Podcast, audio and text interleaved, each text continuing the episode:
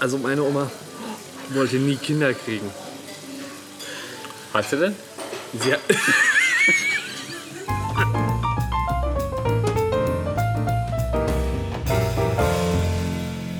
Das ist einer. Ich sehe mich jetzt schon in der Bahn. Soll ich dir zwei einfach mal geben? Ja, geh mal. Geh mal einfach zwei. Eins. Ein, einfach eins und Zwei. einfach noch eins. Okay. Jetzt darfst du wieder. Ich kann mir gar nicht vorstellen, dass es dazu eine Frage gibt. Oder eine Aufgabe. Und da ist er direkt. Was wird dich immer flachlegen?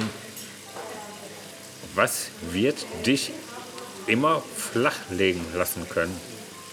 Was? Was wird dich immer flachlegen lassen? Also was legt uns immer wieder flach? Äh, wa- Was ist das denn äh, für, für, eine- für eine... ich habe keine Ahnung. Du fängst an. Ich fange an. Also, ähm, was wird mich immer wieder flachlegen lassen können? Ähm, kennst du das so gerade jetzt in der Jahreszeit, wo du denkst, es ist eigentlich schon Sommer, aber dann hagelt es mal wieder, dann wird es wieder kalt und du bist eigentlich viel zu dünn angezogen für die jeweilige Jahreszeit. Und ähm, du, du merkst schon, es kratzt im Hals, die Nase geht so langsam zu und es kündigt sich ein, ri- ein richtig guter Schnupfen an. So und äh, wir, gerade wir Männer sind für Schnupfen sehr anfällig und auch bei Schnupfen sehr wehleidig. Äh, Deswegen ist natürlich so ein Schnupfen nicht zu unterschätzen und legt uns, also in, in, in der Regel, also wenn ich einen Schnupfen kriege, habe ich erstmal einen Krankenschein von fünf, sechs Wochen. Also da, da passiert gar nichts mehr. Ich kann einfach nicht Das heißt, so, mehr eine, so ein denken, Virus, ich kann nicht mehr leben, ich, ein Virus, da bist du schon sehr anfällig für. ja, jedermann. Du hast so eine jedermann. Schnupfenallergie. ja, du, genauso wie du. Du brauchst das jetzt nicht runterzuspielen.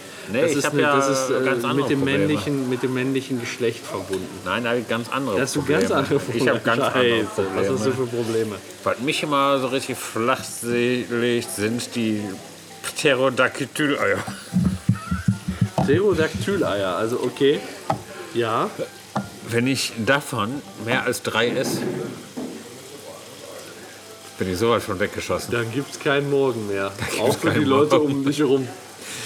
Was auch immer das ist, Ja, Pterodactyl ist, glaube ich, ein- sowas wie äh, eine, F- eine ausgestorbene Dinosaurierart. Das heißt, die Eier, die du da genießt, sind was Ah. ganz Besonderes. also die sind schon ein bisschen älter. Die sind schon- die sind schon gut gereift. Genau, die sind gut Ja, gereift. überleg mal, davon esse ich drei. Drei Stück, also Die bist liegen du- auch ist dermaßen schwer im Magen, allein schon weil sie versteinert sind. Ja, das ist auf jeden Da kann ich mir vorstellen, dass du da wirklich flach liegst, wenn du diese Eier isst. Da bin ich weg, da lieg ich flach. Wenn du diese verschneiderten Eier isst, dann bist du danach wirklich stoned. Das sage ich dir, da kann ich schnupfen. Ja, und kann ich mir vorstellen, also dass dich das flach legen lässt, also Pterodactyleier, das ist äh, eine harte Nummer. Eine harte Nummer. Eine harte, Wenn du ganz sowas harte überhaupt Nummer. Isst, Im also, wahrsten Sinne des Wortes. ja, Ja. siehst du? Zack. Ja, ziehst für mich eine mit? Ja. Über eine oder über das? Nö, ja, jeder einer. Zack. Ich darf wieder? Weiß nicht, du? Ja. Ja. Was würde Oma verstören und doch irgendwie anziehen? so, dann müssen wir mal gucken, was Oma verstören und gleichzeitig anziehen würde. Oh, ja? Also, ich kenne deine Oma nicht. Ja, warte mal, ich muss erst raussuchen. Sorry. Macht nichts. Ich kann schon mal anfangen. Ja. Meine Oma kenne ich. Die ist tot. Gott hat sie selig, sagt man ja so schön. Ich dachte, es kommt Gott sei Dank. Weißt du, Gott haben sie selig. Das. Aber Oma war schon der Vorreiter in der Familie, was so ein bisschen die Perfizität anging. Ist das so? Ja, ist tatsächlich so. Weil Oma hatte schon äh, sehr, die war, so was die sexuelle Seite angeht, sehr offen. Okay. Und auch, ich sag mal, offen in allen Löchern. So war deine Oma drauf. Okay. So war Okay. meine Oma drauf. Und was sie so richtig geil angemacht hat. Vielleicht ein bisschen verstört erstmal. Aber was sie dann doch anziehend fand, ist, wenn du Fuß in etwas Kacke rauskommst. Also, wenn du furzt, dann etwas Kacke raus. Das heißt, klar ist das. Also in erster Linie verstören, aber trotzdem fändest du es gut. Trotzdem war die doch sehr angetan. Also Von, erstmal so, weißt du, du kennst halt. konntest Also du erstmal, gerade in deinen frühen Jahren gut, wie ne? beim ersten Mal lecken. Erst hast du einen Ekel, aber dann. Ja. Dann schmeckt's, wie Pisse riecht. ja. Und dann kriegst du gar nicht mehr genug, kriegst den Hals nicht voll. Ja, okay. Welche Erfahrung hast du da mit deiner Oma gesammelt? Hat sie da äh, besondere Erlebnisse gehabt? Oder vermutest du das jetzt gerade? Nein, also meine Oma war ja sehr offen, was die Erzählung und so anging. Die Ja, hat okay. praktisch. Ja, auf jeden Fall, das war so. Ja. Das fand meine Oma anfangs wenig verstörend, aber hinterher war sie doch davon angezogen. Ne? Ja. Und wenn ich gefurzt habe, dann hatte ich schon eine feuchte Box gekriegt. Also, ja. Was? War sie direkt von angetan. Unverstört gleichzeitig. ja, also. Verstört von ihren eigenen Gefühlen auch.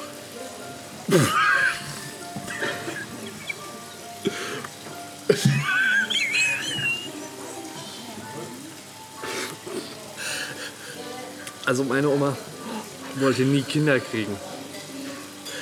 Hast du denn? Sie hat meine Oma hat Kinder gekriegt. Aber das war. Das war.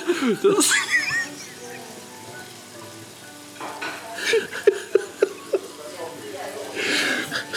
Dabei handelte es sich um eine Fügung des Schicksals, weil ähm, die, die, die Geschichte schreibt ja manchmal so ihre eigenen Geschichten.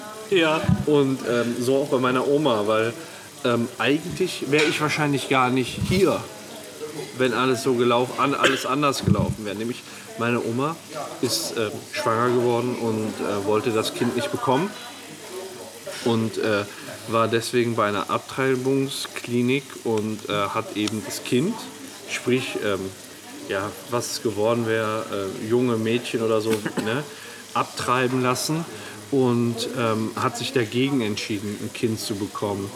Aber ähm, als sie dann aus der Abtreibungsklinik rausgekommen ist, da, ähm, da war jemand, der, der grundsätzlich immer Frauen vor einer Abtreibungsklinik angemacht hat, äh, sprich mein Opa. Der, der hatte auf sie gewartet und sie kam gerade f- quasi mit einer frischen Abtreibung aus dieser Abtreibungsklinik und mein Opa hat die Chance ergriffen. Und ähm, da einerseits fand meine Oma das total verstörend, weil sie hat ja gerade erst abtreiben lassen und wer wartet schon, ne? das ist wie, musst dir vorstellen, wie Taxen am Bahnhof. Die warten auf die Leute, die ankommen. Und genauso gibt es Kerle vor der Abtreibungsklinik, die warten, dass die Frauen da quasi rauskommen und sich die dann direkt schnappen. Und da stand mein Opa. Und meine Oma fand das einerseits total süß und sie hat es angemacht, weil da war ein Mann, der Interesse geäußert hat, an einer Frau, die nicht schwanger ist. Und andererseits hat sie es auch verstört, weil es doch ein sehr offensives Vorgehen ist. Ja, aber auch hormonell doch bestimmt, weil das ist auch nicht ganz so einfach. Wenn eine Frau, die abtreibt, die ist ja erstmal, glaube ich, auf einer gewissen Ebene doch schon ziemlich verstört, allein durch die Abtreibung. Ja, aber da ist es eben auch wichtig, dass da Männer zur Verfügung stehen, die Trost spenden. Ja, das Praktische ist an der Sache, wenn da solche Leute stehen, tatsächlich, wenn sie Gewissensbisse kriegt nach der Abtreibung, dann kann man ja sagen, ja, mein Gott, was scheiße, den machen wir neu. Problemlos reproduzieren. Und so kam meine Mutter zur Welt. Ah, Das ist die Geschichte. Das Ja. ist die Geschichte meiner Familie. ja, Ja. eine wahre Geschichte. Based on a true story. ja, ja, manchmal sind Wahrheiten nicht schön. Aber du musst eine Karte ziehen. Hier, ne? Ja, Ich schaffe das. Ja. Okay. Ich die schwarze? Oh. ja du die schwarze. Worauf verzichte ich in der Fastenzeit? Nee, Ich habe du. hier eine Karte, die hattest du gerade schon mal. Kann ich die austauschen oder Ja, soll na ich? klar. Ja, dann mache ich die. Ich habe gesagt, wir ziehen Franz Oberlohn. um. Kommt, die nehme ich direkt. Ich auch. Die neue Karte nehme ich direkt. Du Okay. fängst an. Ich fange an. Also in der Fastenzeit sollte man ja immer auf was verzichten, was einem besonders viel Befriedigung gibt. Also ich habe einen Kollegen, der äh, isst kein Fleisch mehr. Für mich wäre jetzt ist natürlich auch Fleisch wichtig, aber ich glaube, wenn ich fasten müsste, dann ähm, wäre es entweder, also ernährungstechnisch definitiv Schokolade, aber es gibt eben Dinge, äh, die einem mehr Befriedigung verschaffen. Und das sind bei mir eben Explosionen. Weil ähm, ich gerne Sachen in die Luft jag, ich sehe gerne Feuer, ich sehe gerne Sachen kaputt gehen. Ähm, ich bin definitiv ein bekennender Crusher. Und ähm, ja, ich mache gerne Sachen kaputt. Und in der Fastenzeit ähm, sehe ich das weniger ernährungstechnisch, sondern ich verzichte darauf, Sachen hochzujagen. Ne, deswegen hörst du jetzt auch weniger in den Nachrichten von mir. Ne, bis jetzt haben sie mich ja noch nicht gepackt, aber äh, Fastenzeit ist jetzt vorbei, seit Ostern. Ich bin auch extrem eingebunden. Ich konnte nicht so viele Explosionen machen, wie ich mir das eigentlich vorgestellt habe. Aber warte mal ab, ich habe zwei, drei gute Sachen in, in Planung. Also von der einen oder anderen Explosion wirst du wahrscheinlich hören. Ich hoffe, ich werde nicht gepackt. Ansonsten ähm, könnten wir, dem- könnte der nächste Ka- Kneipenplausch knapp werden. Was war denn so vor deiner Fastenzeit dein Aushängeschild? Also definitiv äh, Dinge, von denen du gehört hast. Ich möchte mich nicht dazu bekennen, weil äh, dann habe ich ja direkt auch Besuch zu Hause. Mm. Und außerdem sehe ich das so ein bisschen als künstlerischen Federstrich, dass gar nicht bekannt ist, was ich alles verursacht habe. Nimmst du noch Aber- Menschenopfer in Kauf? Eine Explosion ist schön, wie sie ist. Alles. Und wenn, also äh, sagen wir mal so, ich, nein, ich möchte das nicht. Nein, ich Aber möchte das wenn's nicht. passiert? Aber wenn, ja, es ist dann so, wie es ist. Ähm, es ist dann schade, aber es tut der Schönheit der Explosion keinen Abbruch. Aber das möchte ich mit meinen Explosionen nicht bezwecken, falls du Aber darauf ist ja die hinaus Fastenzeit möchtest. ähnlich wie du. Okay. Auch ich finde, Fasten ist Verzicht. Ja. Fasten ist nicht Verzicht unbedingt auf Essen oder Trinken, sondern Fasten ist Verzicht auf schöne Dinge oder auf Überflüssiges, auf Luxusgüter, Ja. auf irgend Du verzichtest Auf also, Sachen, deine, die deine man Antwort auf die eigentlich nicht- Fastenzeit ist, du verzichtest auf Überflüssiges. auf, auf Sachen, aufs Wesentliche sollte man sich beim Fasten konzentrieren. Ich glaube, zum Wesentlichen gehört nicht. Und ich glaube, daran könnte man tatsächlich verzichten, sind Kindermodels. Also du würdest dann während der Fastenzeit vor Ostern definitiv auf Kindermodels verzichten. Ich würde während der Fastenzeit auf Kindermodels verzichten. Ich würde doch sagen, Ja, also ist super für die nächste Fastenzeit, wenn man sich fra- wenn, wenn man so gefragt wird, und fastest du auch? Dann sagst du ja, nicht ernährungstechnisch, aber ich verzichte bis Ostern auf Kindermodels. ja, ein, aber knallhart. Hm? Da bist du dann auch konsequent. Bis zum Aschenkreuz. okay. Ne? Also da bist du wirklich das, Ja, wenn ich das schaffst konsequent du auch, also da bis kriegst du zum nicht irgendwie so Aschenkreuz. Schmacht und Bock auf Kindermodels. Doch, natürlich. Aber das ist ja, ne, das ist ja der Reiz des Fastens. Dass man, was den Verzicht ausmacht. so gut, ne? Das ist so gut. Ja, dann verzichtet man eben und dann geht man in die Kirche, holt ihr Aschekreuz Ja. und dann steht sie da. Die Das- Messdienerin. Okay. Und du bietest ihr direkt einen Modelvertrag an.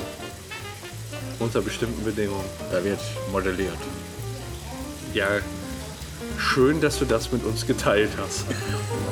ja, Kindermodels. Ähm, könnte ich nicht drauf verzichten. Also dann doch lieber auf Explosion.